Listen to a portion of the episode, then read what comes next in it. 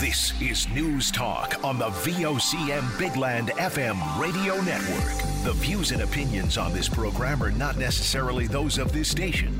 And now, your News Talk host, Linda Swain. What do you at? Good afternoon. This is Richard Duggan in for Linda Swain this afternoon. Linda is off. Uh, lots going on uh, in the news world today. Uh, we had a, a, a, few things that our reporters were out uh, running around to throughout the day today. So we're going to have uh, all the details on some of uh, what's been happening both here locally and at the federal level throughout the next hour or so. VOCM's resident baller, Sarah Strickland, producing the show today. Good afternoon, Sarah. Hi, Ricky. How are you? Oh, I'm doing great. And, uh, you know, I, I, I, think you producing the program has brought some warmth, at least into the St. John's region. It's really warm outside right now. Yeah, man, it's a hot one not, not quite like seven inches from a midday sun. We're, we're not quite to that level, but it is pretty warm. It's like 10 degrees outside right now, so you can't complain. this time of year. No, I mean, like, look, I, as if I can go outside and not be absolutely froze to death, I think it's a pretty good thing this time of year, so I'll take it. But do you leave the house in the morning with like the winter coat on, and then by time you get off of work, you're like, you know sweating because you've got this big coat on? Oh yeah, yeah. I, I did that earlier actually when I went to uh, one of the assignments that I was at earlier today. Like I went there, I had the winter coat on, I had the VOCM toque on, and then I walked out of the building and I was like, whoa, I don't need all of this today. So yeah, it, it, we're in that weird time of winter right now. It could be worse. I mean, we could be uh, snowmageddon. Well, listen, j- just la- well, yeah, no, snowmageddon definitely. But I mean, just a couple of days ago, I was walking walking outside and like the wind's enough to clip you. So I'll take this even if it's only blow for a brief period, right? Tea, that kind of thing. The wind's enough blow the milk out of your teeth. Yes, yes, no, yeah. they exactly, yeah. Uh, you can't. I don't know. Yeah, just enjoy it while you can, I guess, because winter is right around the corner, and we're getting into now uh, for winter the coldest parts of the year. I find that normally it's like mid January throughout the entirety of February is when you get the really cold spells. So, you know, I don't know. Enjoy it while you can out there today, folks, because uh, it, it never does stick around for too long. Although, you know what? It, it is nice to have it while it's there. Um, speaking of the weather, uh, it's not something that we have to worry about today, but checking with today's VOCM News question of the day. Today we're talking about snow clearing and how do you rate snow clearing efforts in your area so so far this year. Uh, results are pretty, almost pretty evenly split today. Uh, 29% of people saying needs improvement, 28% saying good, 26% saying poor, and 17% rating their snow clearing as excellent so far this year. So if you have an opinion on that, still loads of time to head on over to vocm.com uh, and have your say on today's question of the day. All right, moving on now to some of the big uh, news of the day. Well, today the federal government announced more details of its dental care plan. Uh, the phased approach will begin later this month with seniors age 87 and over getting the first crack at signing up, and then things slowly start to expand for more seniors over the next several months. And the goal uh, is to have the coverage start and people in dental chairs availing of this coverage by around May or June of next year. And everyone that uh, that can qualify should be able to do so uh, by 2025. Uh, so we're going to have now uh, some comments from that news conference that announced the details of that program. Uh, here's some comments made by Federal Minister of Citizen Services Terry Beech. Thank you to all the colleagues that are here. Thank you to all the members of Parliament who just happen to represent ridings from every region of the country. Uh, thank you to all the professionals that are here today and all of the staff and and individuals who have helped make today happen.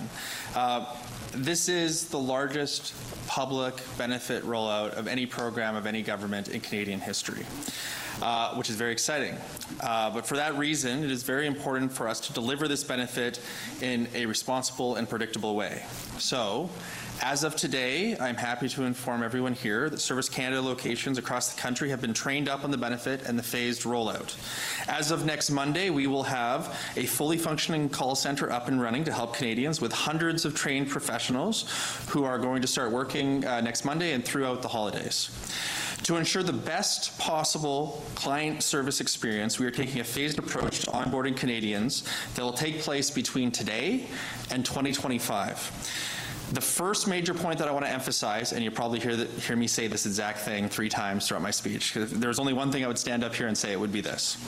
There is no proactive action that any Canadian needs to take today in order to enroll, other than making sure that you're up to date in filing your taxes. That's all you have to do as of today to prepare for the rollout of the dental benefit. We think up to 9 million Canadians will qualify for this benefit, and if we are able to phase that out perfectly, that is still up to 25,000 Canadians a day, every day for the entire year. So, we have uh, made sure to enroll people in phases in order to make sure that we are able to do that in a responsible way. Seniors 70 and up will start receiving invitations to apply via the mail and only via the mail starting December 18th through to March 2024. To be precise, individuals 87 years old and up, their letters will be going out this week. 77 and up in January, 72 in February, and 70 plus in March. Those individuals will receive a letter in the mail with instructions on how to enroll. The first group, all those seniors 70 and up, will sign up using the telephone. They will need their SIN number and a unique code that will be included on the letter that will be sent to them in the mail. As part of the application, they will have to attest that they don't currently have access to private or employer uh, family dental plan. Service Canada will then pass on the information of individuals who qualify to the third party administrator, Sun Life. Sun Life will then send a welcome package that will include the services that will be covered, a member ID card, and their coverage start date. And there you have it. That's some comments by Federal Minister of Citizen Services, Terry Beech. Uh, that's from a news conference earlier today, giving some more details on uh, the new federal dental care plan that's coming out. And uh, as you may have heard, uh, his voice started to crackle there a little bit. They started to have some technical difficulties, so we couldn't take the full comments of what he said because uh, there was a little bit more detail in there. Um, so I'll just go through some of what I've uh, found online. So, um, in terms of what is covered, There's a bunch of different procedures that people can uh, avail of under this uh, new program, preventative services such as uh, cleaning, polishing, uh, sealants and fluoride, diagnostic services such as exams and x-rays, restorative services like fillings, uh, treatments like root canals uh, and a whole bunch of other things uh, will be covered under this program, uh, and, and, a lot of the really routine things that I think a lot of people would uh, be looking to have covered. And in terms of how much is covered, um, so people with an annual family net income of under seventy thousand dollars a year, full coverage for them, no co-payment is how the federal government has a term for them, forty percent co-payment for uh, people who have uh, a little bit more of uh, of an income of an income there, and uh, so on and so forth. So um, really, it starts at seventy thousand and below, you get full coverage, and then uh, incrementally going up to the ninety thousand, uh, people do have to pay a little bit more. I think it's forty percent and then sixty percent. Um, so there you have it. That's some more information on that program, and be sure to tune in to your VOCM mornings tomorrow morning. I just a little while ago had a conversation conversation with uh, uh, local MP Seamus O'Regan um, to talk more about sort of some of the specifically the local impacts, people here in Newfoundland and Labrador, and what they need to know. And so we'll have that tomorrow morning on your VOCM mornings. Uh, so stick around for that. All right, we're going to take a break now here on News Talk, but when we come back, next year, Newfoundland and Labrador is celebrating 75 years since Confederation. 75 years as a part of Canada. They have a whole bunch of uh, initiatives that they're going to be rolling out as a result of that. And we're going to find out what those are coming up after the break. Win your Christmas cash with a VOCM Cares for the Community 50 50 draw. Buy your tickets until December 16th at VOCMCares.com. And welcome back to the program. Richard Duggan in with you this afternoon. Well, Newfoundland and Labrador will mark 75 years since joining Confederation in 2024. The province officially joined Canada on March 31st, 1949. This morning, Premier Andrew Furey announced a slew of initiatives to mark the milestone, including commemorative license plates, 75th anniversary of Confederation medals that will be given out to people uh, in various districts throughout the province, a scholarship for grade 12 students, and more. Here's some of what Premier Furey had to say uh, at that news conference this morning. As well, we'll hear from Heidi Coombs of the Newfoundland and Labrador Historical Society to talk about the significance of joining Confederation. We are just weeks away uh, from a new year, and in Newfoundland and Labrador, that means a new celebration. In 2024, Newfoundland and Labrador will proudly mark a historic milestone the 75th anniversary of joining Canada as its 10th province. Now, like most things on this rock in the middle of the North Atlantic, Confederation with Canada did not come with ease. Our entry into this great federation on March 31st, 1949, was the last chapter of a unique political evolution from colony to dominion to a province of Canada. And we all know the valiant efforts of Premier Joseph R. Smallwood in getting us there.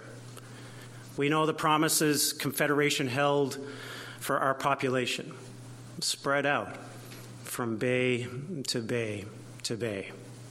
And what continues and what it continues to mean for us to be a part of this great, great northern country arguably the most studied aspect of Newfoundland and Labrador's political history.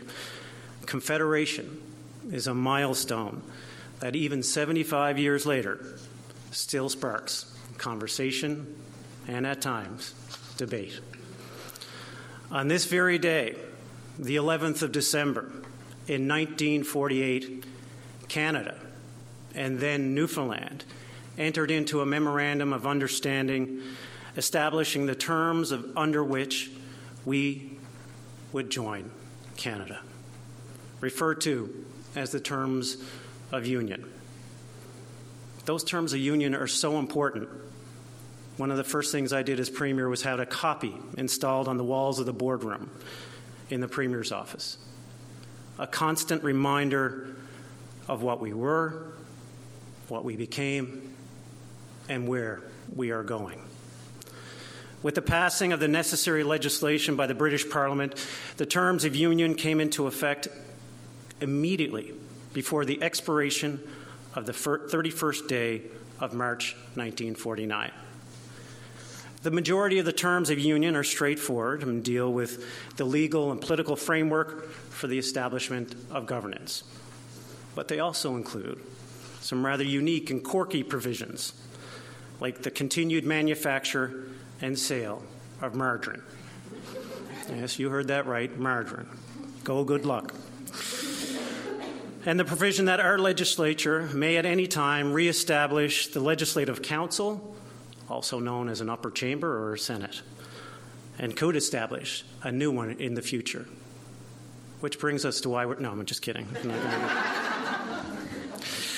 While we are the youngest province, we have been a strong an equal member of Confederation.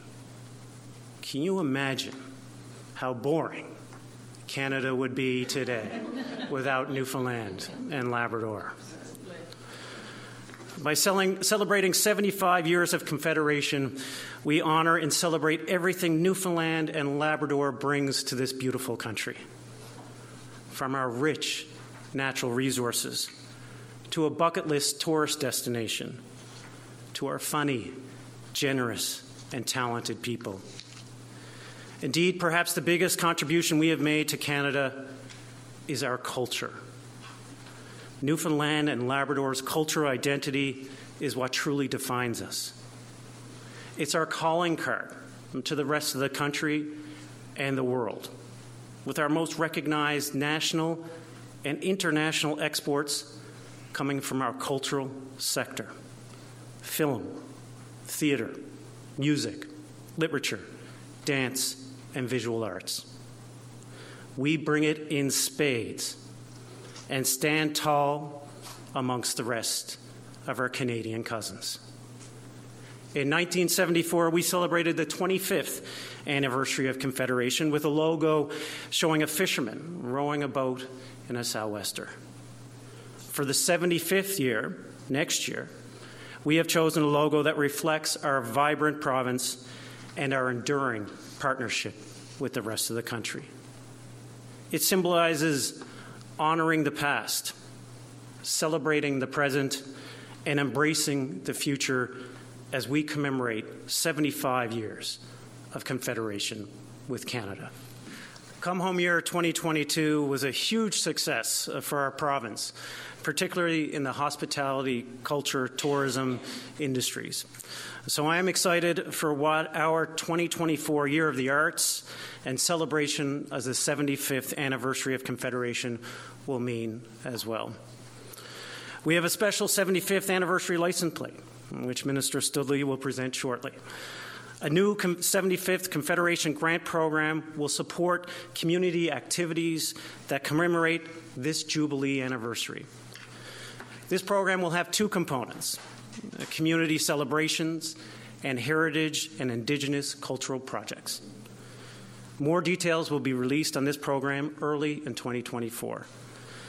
Another special acknowledgement of this anniversary will be the 75th anniversary of Confederation Medal.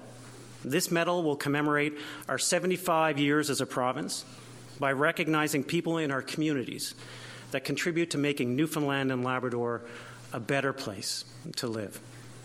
These are largely people who go unnoticed and contribute their time and energy for the love of their communities and their province. These Confederation medals will be awarded throughout all Newfoundland and Labrador in each electoral district, a fitting way mm, to recognize both Confederation and the impact of individuals in their communities. Finally, we will launch Confederation 75 scholarships. 75 grade 12 students will avail of this financial contribution towards post secondary education and the fulfillment of their career goals. My friends, Newfoundland and Labrador is a proud part of the Canadian Federation. We are better because of it, and Canada is better because we are part of it. As we look back at our progress over the last 75 years, let us look forward with hope and optimism as we envision the next 75. Together, we keep putting in the work to build a modern Newfoundland and Labrador for a modern global economy. God guard thee, Newfoundland and Labrador. So, I'm uh, past president of the Newfoundland and Labrador Historical Society, and I'm also a historian specializing in Newfoundland and Labrador history. And Confederation was, I think everyone will agree, one of those moments in our history that everybody has an opinion about, and sometimes very passionate opinions. And I love that. I love the fiery and determined and independent spirit of the people of this province. We had long maintained our proud independence and a strong sense of political and cultural identity, independent of the rest of North America. And so the possibility of joining Canada in 1949 divided us more than any other event in our political history. Yet, public discussions of Confederation have often focused on the polarizing piece of the history, especially the conspiracy theories and the larger than life political leaders of the day. But once we move beyond those discussions, there is so much more significance to this history. Historians have recently pointed out that through the National Convention and the two referenda, Newfoundlanders and Labradorians had more opportunity to publicly discuss, debate, and decide upon their political future than anywhere else in Canada. They also argue that Confederation represented a new model of social citizenship and a new relationship between the citizen and the state. These are exciting new discussions of Confederation.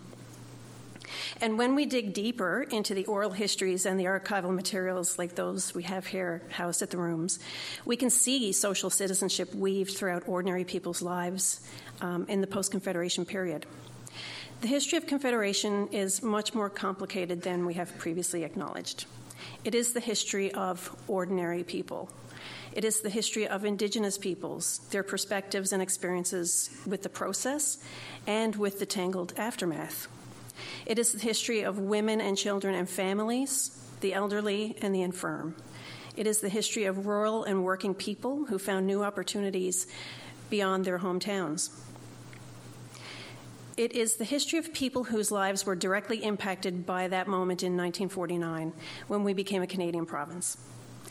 75 years later, Newfoundlanders and Labradorians continue to voice strong opinions about Confederation, about the process that took place, the terms of union, um, and the long term impact of the decision to join Canada. And yes, many still feel a sense of loss with this history. And that's okay. That's part of our story. There is not one singular history of Confederation. There is not one way to tell this story. There are many. They are complicated and they are rich. With the upcoming 75th anniversary of Confederation, it is an exciting time to be able to reflect on these histories and the significance of 1949 for all citizens of Newfoundland and Labrador. And there you have it. That's from a news conference earlier today. First, we heard from Premier Andrew Furey, and then, uh, as you just heard, Heidi Coombs of the Newfoundland and Labrador Historical Society talking about the significance of the 75th anniversary of Newfoundland and Labrador joining Confederation, uh, which happened on March 31st, way back in 1949. All right, we're just up on news time now with Noah Shepard, but when we come back, uh, we're going to learn about what's going on at the Virginia Park Community Center and some renovations that are going to. Uh, uh, make some changes to programs and services that are happening out of that center. We're going to hear about that as well as. Um, an education announcement, announcement earlier today about improving food security in the short term. That's all coming up on the other side of the news. Make a request anytime by calling 709 273 5211 or 1 888 590 8626. And your request just might win you a cozy VOCM winter toque. Your Merry Christmas station. Your VOCM. And welcome back to the program. Richard Duggan in with you this afternoon. Well, let's get right back into it. Over $1.8 million is going to the Family Resource Centers to improve food security in the short term. Education Minister Crystal Howell announced the initiative today that will see the provincial government partner with the Maple Leaf Center for Food Security. VOCM's Noah Shepard was at that announcement. He and others speak with Sarah Stern, the executive director of the Maple Leaf Center for Food Security, and Josh Smee of Food First NL. So we uh, first started working with Food First Newfoundland or Food First NL about a year into our history, working on their uh, collective impact work around food security across the province. So we've been in touch with the team there, following all of the progress that, that Newfoundland and Labrador have made around the health accord and looking at the social determinants of health the center has for a long time been really interested in thinking about how can we better help people access the food that they need. So we know the number one thing is going to be overcoming an economic barrier and getting more money into people's pockets and looking at what we can do in additional to government supports to see that happen. We've been following programs across Canada and the US around this idea of food as medicine and so, in conversations that we'd had with the government here, we saw a real opportunity to work with them to create a program that would get money into folks' pockets to buy the food that they need. And did your group reach out to Newfoundland, or was it vice versa? I think it was a a joint conversation. I think we came here with an interest.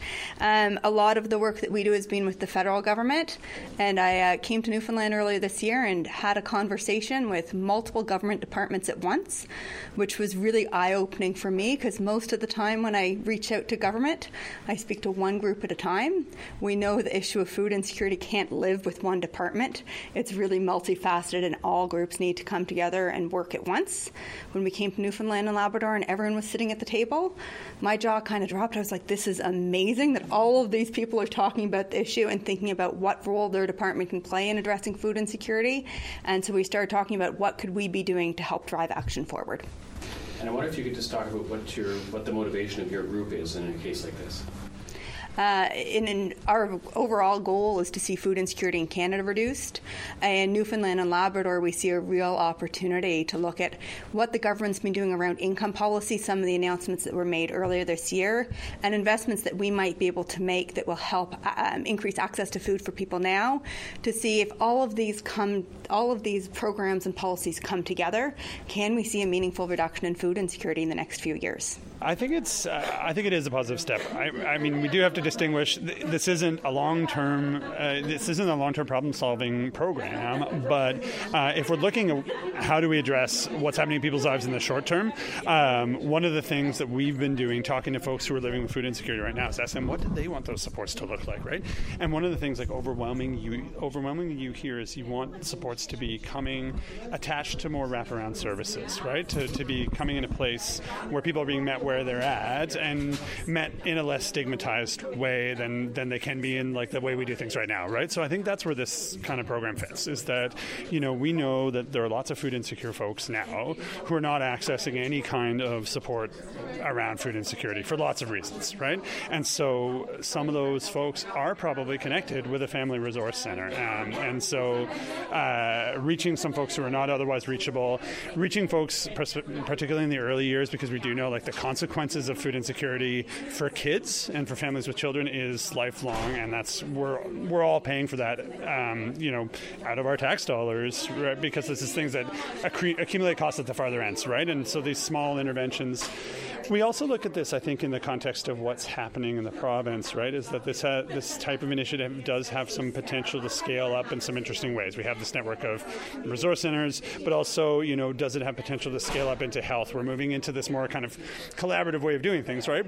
Family care teams that are going to have these multidisciplinary teams that people are working with. Like this is the kind of model, um, as as Sarah said, this kind of food as medicine model. We do see it happening in like healthcare settings uh, in other places too. So just thinking about is this something we could learn from so that when you show up at a family resource center or whatever your connection is to a system, and the part of what's going on with you is that you don't have enough money for food, is there a way to mitigate that in the short term while we're still wor- hopefully seeing work happen on those kind of structural factors um, that are that are determinative in the long term? What?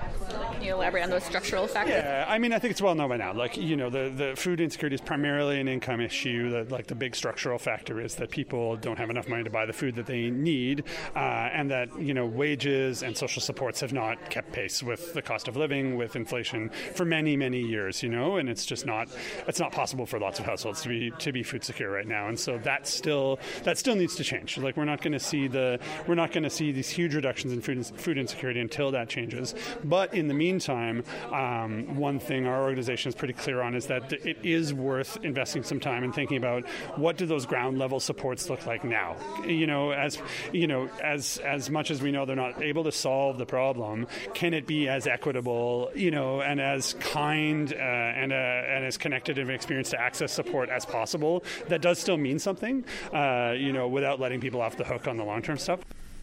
And there you have it. Uh, you just heard Josh Smee of Food First NL. Before that, uh, Sarah Stern, the executive director of Maple Leaf Center for Food Security, uh, talking about that $1.8 million that's going to family resource centers from the provincial government uh, to help out with food security. And by the way, all the stories that we're talking about here on today's program, more information can be found about them online at vocm.com. And of course, in our newscast, uh, the day in review with Noah Shepard coming up uh, in about 19 minutes from now. All right, keeping things moving along now, there are big changes coming to the Virginia Park Community Center in the east end of St. John's. The facility, which was built back in 1942, will temporarily close so that Newfoundland and Labrador housing can assess before beginning renovations. VOCM's Allison King was at that news conference this morning and brings us some comments made from area MHA Bernard or Bernard Davis, pardon me, and Minister Paul Pike. It's great to be here this morning at the Virginia Park Community Center with the MHA for uh, Virginia uh, Waters uh, Pleasantville. Um, uh, Minister Davis and uh, Mr. Ron Ellsworth, uh, who's the uh, board chair of this uh, particular center. We're here because uh, we're going to we're be doing some work with the community centre. We're going to be doing some renovations, and we're pleased that we're able to uh, do that uh, because the board has done phenomenal work in getting community partners involved and these community partners are going to be uh, helping in providing space uh, for us to continue the programming here. Uh, Newfoundland Labrador Housing has been uh, has been uh, doing a lot of work with with the uh, Virginia Park Board, and we've certainly are at a point now where we really need to get in here, look at this building, and to do an assessment of what needs to be done. And in order to do that, uh, we're going to have to uh, cut programming immediately. But uh, we're going. We have community partners in place, and there should not be a disruption, uh, a major disruption. And so, like for the community to come together and do this work, and to do it in such, you know, with the blessing of everyone uh, in in the area, we think that's great and uh, you know the services that are being provided. The one is at uh, St. Mark's Church, Anglican Church. Uh, the other would be uh, at the. Uh, we're using the uh, the school, school St. Mark's. Yep, East Point Elementary. East yep. Point Elementary, yes, East Point Elementary, and then we're going to the um, Academy Canada, Academy Canada building. So that's where our offices will be located. So it's all in close proximity.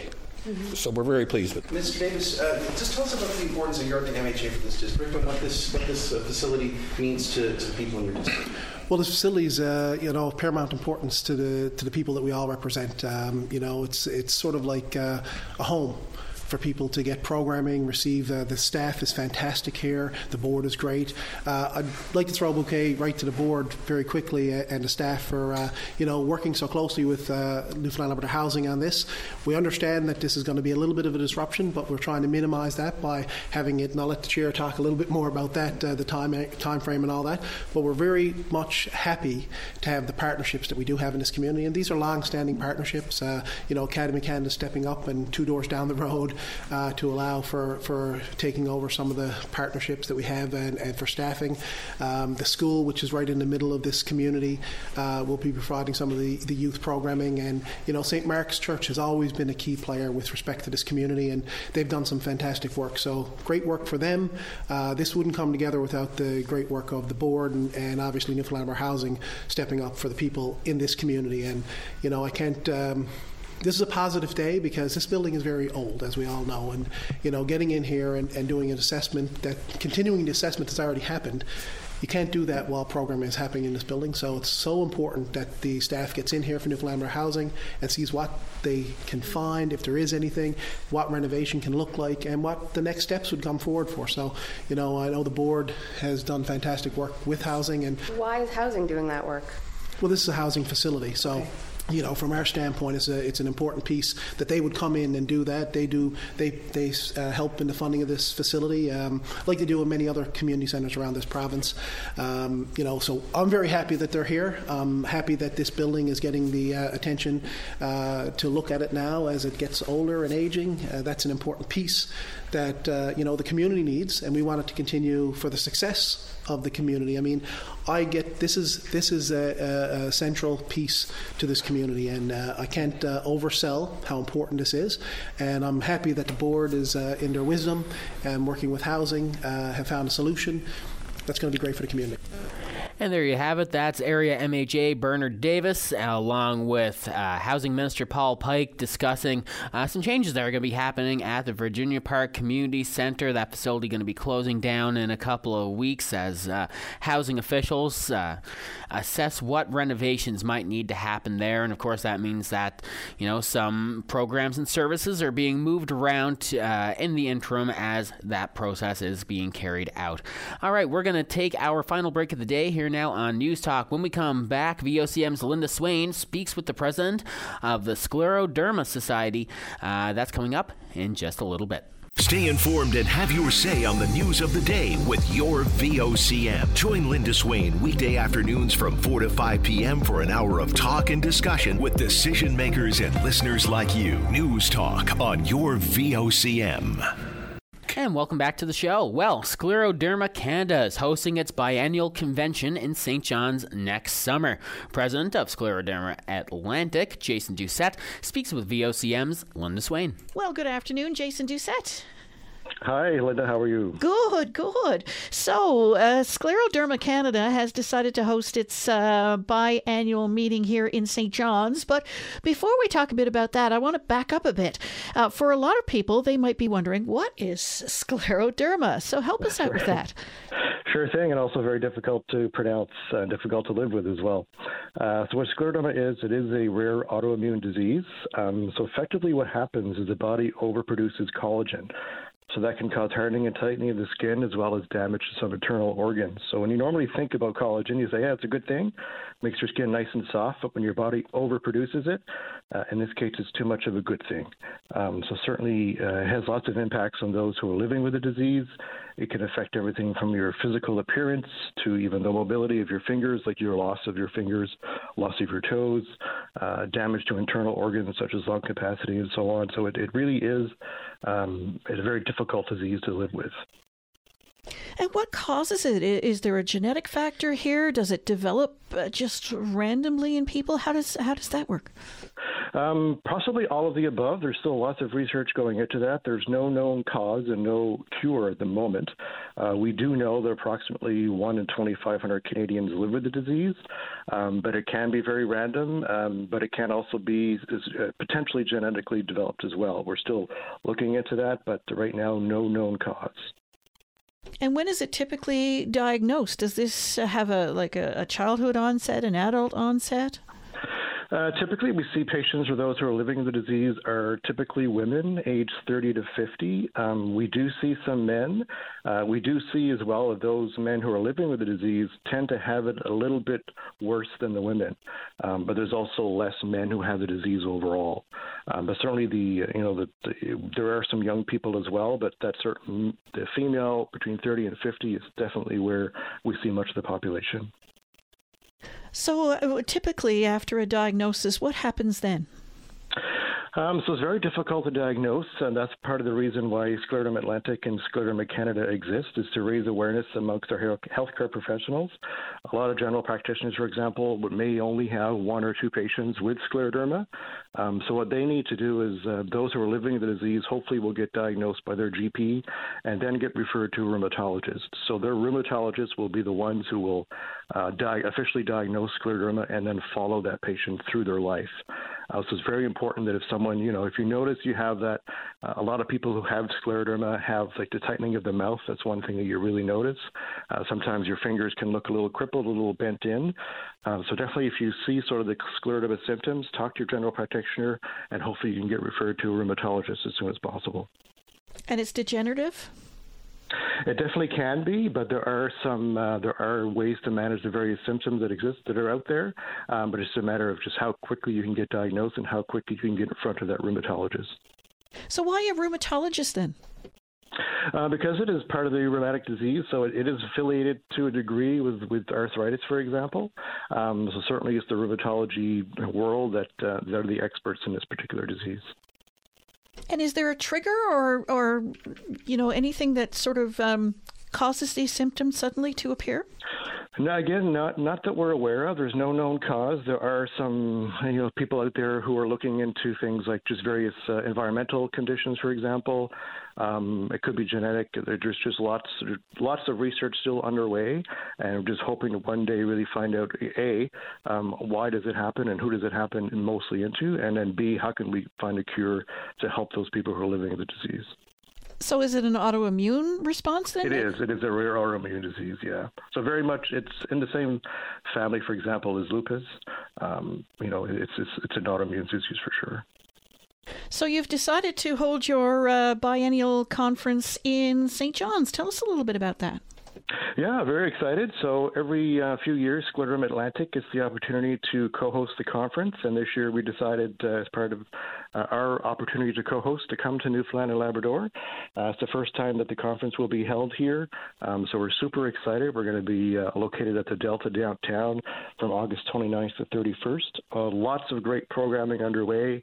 Uh, we're in town this week uh, for part of a site visit and to meet with a bunch of folks who will be helping us out during the conference. But lots of great sessions coming up, including uh, a patient panel where uh, various patients who have the disease, who live with the disease, will be talking about their symptoms and their life. Uh, we'll have a scleroderma 101 session just to learn a little bit more about the disease. We'll be talking about living with scleroderma, and we'll have various uh, medical professionals on site as well who will talk about living with scleroderma from everything from dental to fatigue to diet. Um, as part of the conference, there's going to be continuing med- medical education for uh, for physicians. So we're hoping to see a few of those people here as well. Uh, but super excited to be here. There's going to be uh, lots lots going on. We have some excursions planned for those who are coming in, uh, just to see some of the great uh, Newfoundland and Labrador hospitality. So we can't wait for next next summer. Excellent. And, and are, you, you, mentioned some of these patient panels. Are there any particular challenges that uh, are unique to scleroderma patients? Uh, certainly, living with the disease, um, like I say, like one of the major factors, for example, is the tightening of the mouth. So just think about going to a dentist, for example, and not being able to open your mouth fully. Um, so that's something that you know it takes a lot of uh, detail with the dentist uh, to work with the patient to make sure that they can have ha- they can have the proper dental hygiene.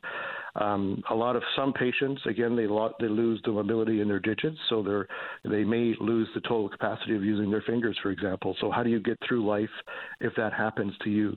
Um, so we're going to have some patients who are going to be on that panel who are incurring various symptoms and who will be able to talk to about their way of life and just uh, ways that they cope um, from a day-to-day basis. And are there any treatments that help people living with scleroderma? Again, depending on the symptoms, um, there are some treatments out there. There's various uh, drugs out there um, who can, again, depending on what your symptoms are and, and what your manifestations are.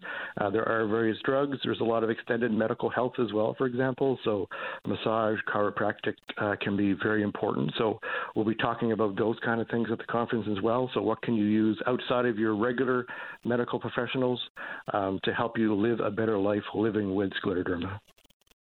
Jason Doucette, I do appreciate your time. No doubt we'll be uh, talking again before the big conference. Uh, thanks so much. Thank you so much. Appreciate the opportunity. And there you go. That's VOCM's Linda Swain speaking with the president of Scleroderma Atlantic. That's Jason Doucette. Uh, Scleroderma Canada is holding its biennial convention in St. John's next summer. Now, before we head off uh, on today's program, I came across this cute little video on Twitter, and maybe it's just because I'm a parent now and this sort of stuff makes me sappy anyway.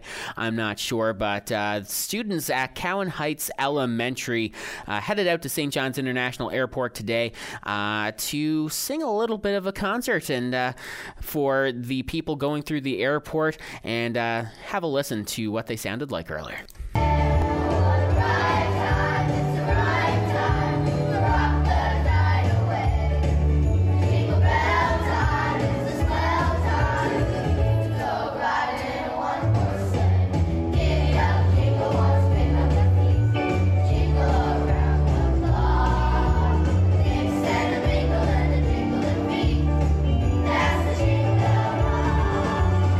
I love that.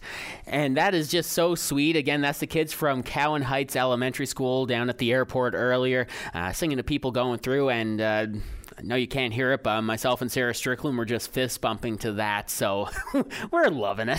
Holly and jolly this time of year. Sarah, did you when when you were in especially elementary school, did they ever take your choir and and get you to perform in any memorable places? I remember when I was in grade four or five, they got us to sing at Christmas time. I think at the Delta, and they actually like they brought out like the risers there for us to stand on, and I remember I was being so excited because our teachers were like, the news is going to come and film this, and they're going to put you on the news tonight. So, of course, I went home and I was like, Mom, Mom, we have to watch the news tonight because I might be on it. And I, what I remember, which is really funny now, given the business that I'm in, is that I remember being so rotted that we weren't in the first like 10 minutes of the newscast, and I had to wait until the end to see us performing. And then when we got to the end, I, I wasn't in the video at all. They, like the angles they got, like the the angles they got, like I, I had to stand like in the middle of the bleachers, so I was obstructed by all the other kids. So, but I, I was kind of like you know like Mike Wazowski from Monsters Inc. and he's like I was on TV, even though he's completely blocked out. Like that was me. I was still pumped about it. I think you get a lot of news time now, so I think that makes up for um, what you went through in elementary school. I guess so. Yeah. The ten-year-old Ricky is uh, looking proudly now on what this yeah, has become. Yeah, he's uh, he's made up for it. Well, there you have it, folks. Uh, thank you all so much for tuning into the program today. Um, I will be back tomorrow on News Talk as well, and we'll have lots to talk about tomorrow because uh, not only is St. John's bringing down their municipal budget, but so is the city of Mount Pearl. So we're going to give you the lowdown on what's in the St. John's budget, the Mount Pearl budget, and anything else that breaks between now and then. Thank you all so much, and now it's time for news with Noah Shepard.